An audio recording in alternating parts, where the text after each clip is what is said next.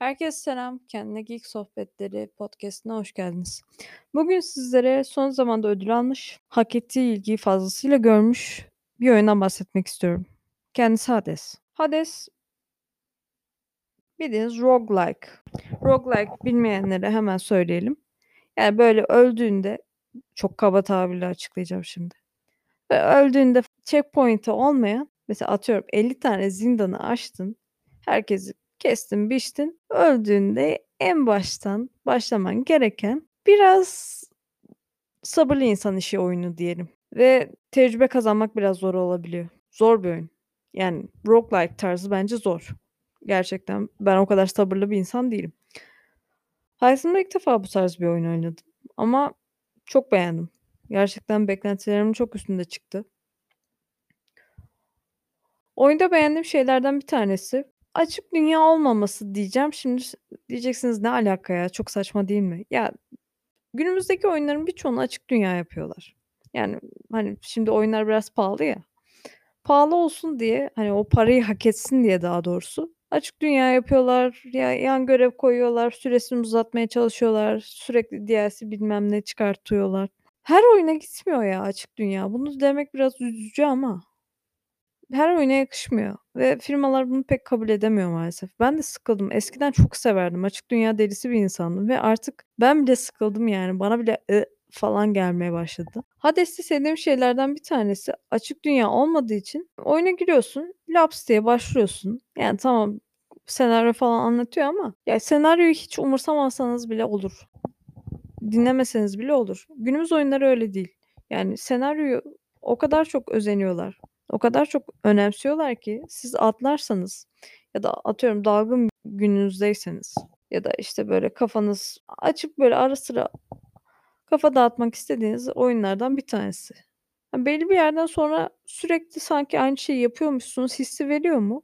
Yani şimdi hani o açıdan nasıl baktığınıza bağlı. Mesela her ölüp dirildiğinizde aslında farklı bir silahlar alıyorsunuz, farklı yetenekler kazanıyorsunuz. Yani bunların farklı farklı kombinasyonları olduğu için kulağa çok da kötü gelmiyor. Hani öyle sürekli tak tekrar ediyormuş, aynı şeyleri yapıyormuşsunuz gibi değil. Ha, belli bir noktadan sonra yani belki sıkılabilirsiniz. Yani beni hiç sıkmadı diyemem şimdi. Yalan söylemiş olurum ama uzun bir süre sıkmamıştı gerçekten. Roguelike'da bu arada hiç başarılı değilmişim. Bunu da anladım. Zaten oyunlar konusunda çok sabırlı bir insan değilim.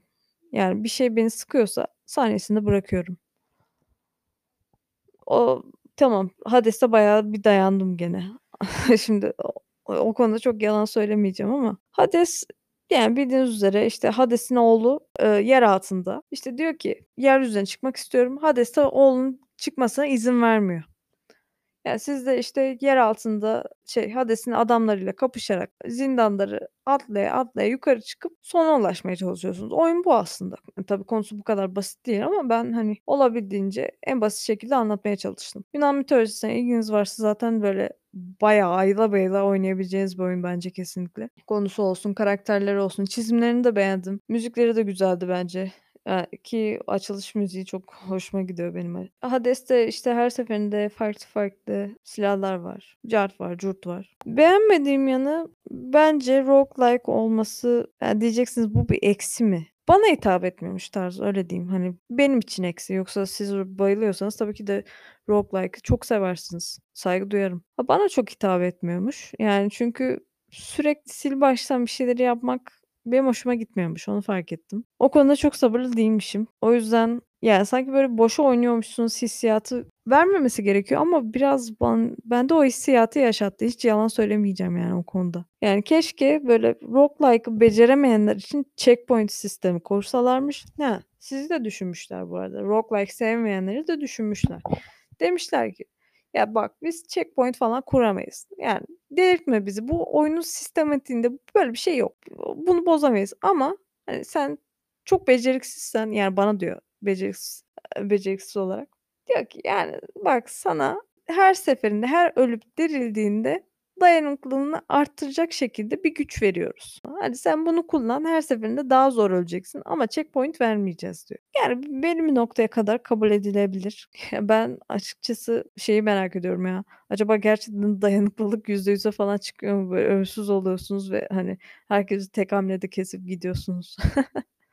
Öyle bir şey varsa oyuna devam edeceğim ama sanmıyorum. Tabii ki de yoktur ya. Yani en fazla %50 falandır dayanıklılık. Yani muhtemelen oyunu gene bitiremem. Orası ayrı bir nokta ama eğer öyle bir şey varsa kesinlikle sil baştan oynayacağım. Oyunda aslında kendini tekrar ediyor dedim ama şöyle bir şey var. Kendini tekrar etmiyor. Neden biliyor musunuz? Çünkü her ölmeniz sizin döngünüzün bir parçası. Her ölüp dirildiğinizde diyaloglar değişiyor ve kestiğiniz boss'lar diyor ki orada, işte, sohbet ettiğiniz kişilerin yerleri değişiyor, konuları değişiyor, size söyledikleri değişiyor. Yani aslında her seferinde ölüp dirilmeniz Hades'in oğlu sonuçta, hani, yarı ölü gibi bir şey. Yani yarı ölü ne ya? Yarı ölümsüz de, yarı ölümlü de neyse. Hani, öyle bir şey. Oyunu ben beğendim. Bence kafa dağıtmalık, gerçekten son zamanlarda oynayabileceğiniz en güzel oyun. Kesinlikle düşünmeden al aldığı ödülü fazlasıyla hak ediyor. Ama dediğim gibi roguelike olduğu için yani keşke checkpoint sistemi olsa ama roguelike yani. O yüzden, "A, neden koymadınız?" diyemem. Öyle bir şey diyemem yani. Ama eğer roguelike'tan nefret ediyorsanız, siz de böyle sabırsız bir insansanız muhtemelen sizi de sıkacak ve eğer tek seferde eee, tek seferde olmasın tabii, o biraz zor ama eğer sil baştan oynayabilecek yeteneğiniz yoksa, ya yeteneğiniz yoksa demeyeyim şimdi sanki sizi aşağılıyormuş gibi, özür dilerim. O kadar sabrınız yoksa yani, hani, indirime girince oynayın ama indirime girmeden bence almayın ya. Üzülürsünüz. Yani çünkü çok pahalıya satan yerler de var. ₺70'ya falan bulunca yapıştırın gitsin.